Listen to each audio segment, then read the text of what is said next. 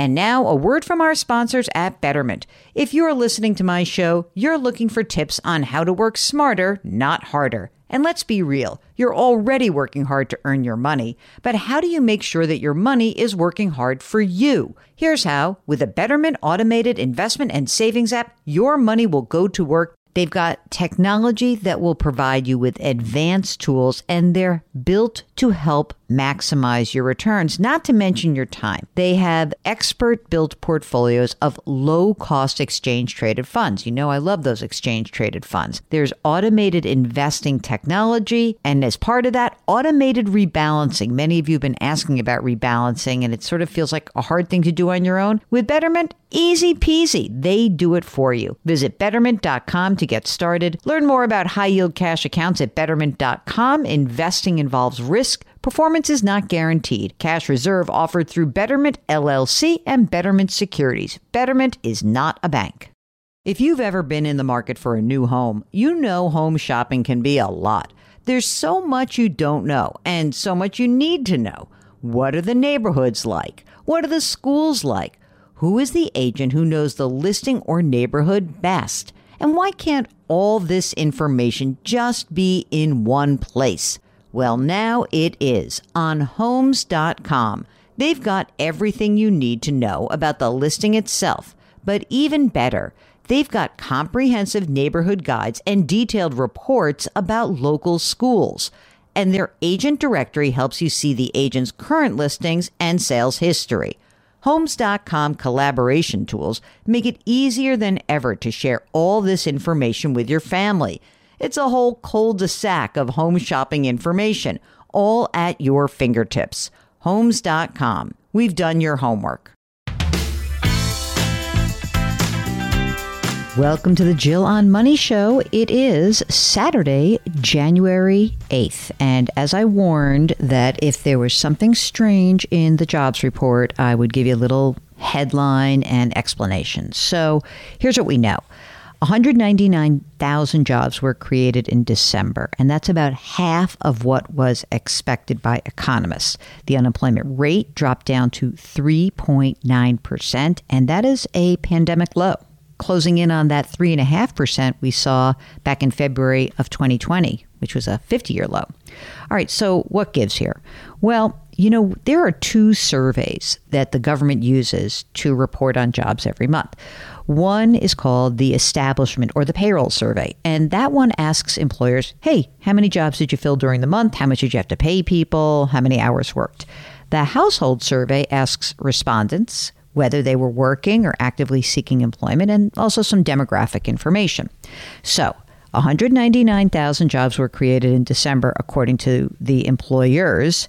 And when you talk about the household survey, that survey showed 651,000 people became employed during the month. Now, look, the difference between these surveys could narrow in subsequent months. The previous two months saw a nice upward revision. But also, look, there's something weird about the way we capture information in this COVID era. We have never seen the labor force move around like it has. Um, some of the folks out there um, that I follow at Capital Economics, they say don't draw any strong conclusions because we're going to get a big annual revision to both sets of figures. That's going to be released when we get the January data next month. But here's the big picture, gang. The U.S. labor market is broadly healing, but it is doing so in fits and starts as COVID and its variants ebb and flow. We saw a record 6.4 million jobs created in 2021. That's after the record 9.4 million jobs that were lost in 2020. We're about 84% of the way towards recapturing all the jobs lost. The unemployment rate, as I said, down at 3.9%. We are closing in on those 50 year lows. And I just don't think this means anything for the Federal Reserve. If anything, it probably means that with wages rising, the Fed feels like, hey, you know what? We're at full employment. Life's good on the jobs front. Let's move to inflation. I think that we could see a rate increase as soon as maybe the March meeting. So that's what we got about the jobs report. We'll uh, keep you posted. And uh, as always, if you have questions, Go to the website, jillonmoney.com. I wrote a long piece about it for the weekend. Today, we are on the line with Gabe from Pennsylvania. We're talking about 529 plans. Hey, Gabe, how can we help you out? Hey, hey, good morning. Um, thank you. I love the show. I'm just calling to see if uh, my family is doing the stuff right in terms of our financials. Tell us about yourselves. Uh, so, mid 30s, my wife and I both work gainfully employed, earn um, nearly six, 160K together. She has a 457. I have a 401K. All together, everything's about 125 grand, I would say. We also both are eligible for pensions when we retire. Nice. Both our companies. On Oof. top of that, uh, um, tell me how much you guys are contributing each. So, how much is she contributing to her 457? Her 457 is about seven percent, and my 401k I do 10 percent with a four percent match. Do you guys have kids? Two kids, a seven year old and a one year old. So, tell me about any debt that's outstanding. Outstanding debt, uh, about 240 grand on um, the house currently. Yeah. And um, a car payment that's going to be up in a few months. But other than that, student loans are paid, credit card bills are paid um, every single month on in full. Okay, emergency reserve. Uh, roughly seven months of um, if one of us great was let go. Perfect. And a- after that, you know, maybe we can dip into it in case if like uh, a pipe breaks or something like that. Mm-hmm. So we have mm-hmm. insurance for stuff like that. Mm. So for the most part, we're all right. Great. Sounds like you really got a, a handle on this. I feel like I, I, don't need to do anything. So tell me, what is your actual question? Well, we don't have a 529 currently. We're setting aside roughly three to 400 a month for every single person in our household. Mm-hmm. Saved about um, six grand for, for the older kid and then about 2500 for the younger kid. Yep. Not sure if us just putting holding it in the savings account is really helpful at the moment. Mm. So I was wondering, like, should the 529 be something we should do? Should we slow down? I know we listen to your podcast a few times. Sometimes you say, "Hey, worry about yourself first, then you know." Uh, have you have you ever? I mean, look, what strikes me as really amazing is that you both of you are contributing to retirement, but you are also eligible for pensions. Yes. So that's a huge benefit. To me, I'm guessing that if you were to run retirement numbers, I don't know if you've done it yet, but if you were to look at those retirement numbers, I'm wondering how do you look for retirement? I bet that you look damn good because of the pensions plus your savings. I don't know. Have you ever run those numbers or not? You know, you play around with it here and there, but it's like you always see those commercials like, I need 1.5 million to retire. I need 2.0 million. I'm like, I never know what the exact number should be honestly, we haven't like gone on many vacations recently because mm. I'm more about hey, one of us gets fired, one of us gets fired. We need to have that money there just in case. Dude, you Not gotta like slow down and enjoy your life a little bit. Calm down a little bit here. You know, if you are both getting pensions and you're putting money away, you can kind of chill out a little bit. And I think that doing what you're doing for retirement is great. I mean, ostensibly, you know, because both of you will have pensions, just think of that additional amount you're putting away, the 10% that you put into your 401k plus your 4% match, your wife's 7% contribution to her 457. I just have a great sense that that's likely to do the job that you need for retirement. In which case, then we're brought to today. Let's guess that that's right. Okay. And you're not okay. going to, you don't need to put more money away. So when you have been you know, putting money into this savings account to say, you know, for let's say put it into savings and you haven't decided what to do with it. I love a 529 plan for college. Using a 529, especially if there's any sort of um, state income tax deduction that is available to you, is really a great thing. You know, you have uh, six, so 10 grand that you have. You're right to sort of gear it more towards the older rather than the younger one.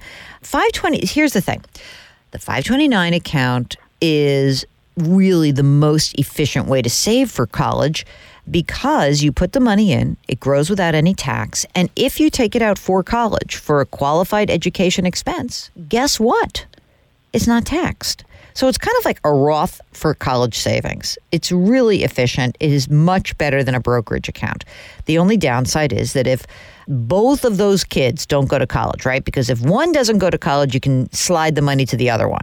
But if both right. don't go to college, then you've got to pay a penalty and pay the tax that's due. It, to me, it's a good That's a good bet for you guys. Well, so here's a quick question then. So it's roughly 10 grand. You know, how much of that should I just roll in, try to roll into a 529? Well, I mean, you already have, you've got an emergency reserve fund, right? Correct. Can I make a suggestion? Maybe let's do it this way. Okay. Well, of the 10 grand, can you put two grand and like have a vacation? You know, Yeah, uh, I can can we can we give you a vacation? Can you take some of that money out and say some of this money is vacation money? You know, you don't have to spend a zillion dollars and go to Disney and spend, you know, the whole 10 grand. But, you know, if you want to go someplace, take a vacation, enjoy your life a little bit, and go visit somebody. And you say, yeah, you know, of the 10, we're going to take three grand and blow it on vacation. I think that'll probably be good. And then you're left with the $7,000. And then of the seven, put five in the older ones, two in the younger ones, 529.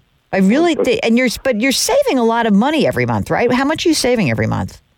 uh, anywhere from a thousand to you know fifteen, sixteen hundred, depending on you know winter bills. Obviously, northeast. So you know what? I think what would be really smart for you is that whatever that monthly amount is, some portion of that should be like a vacation fund. So really, it's silly to deny yourself because it's actually important that you like enjoy you and your family and your life and and not become one of these people who's like, "Rawr, all we can do is save because that's no fun.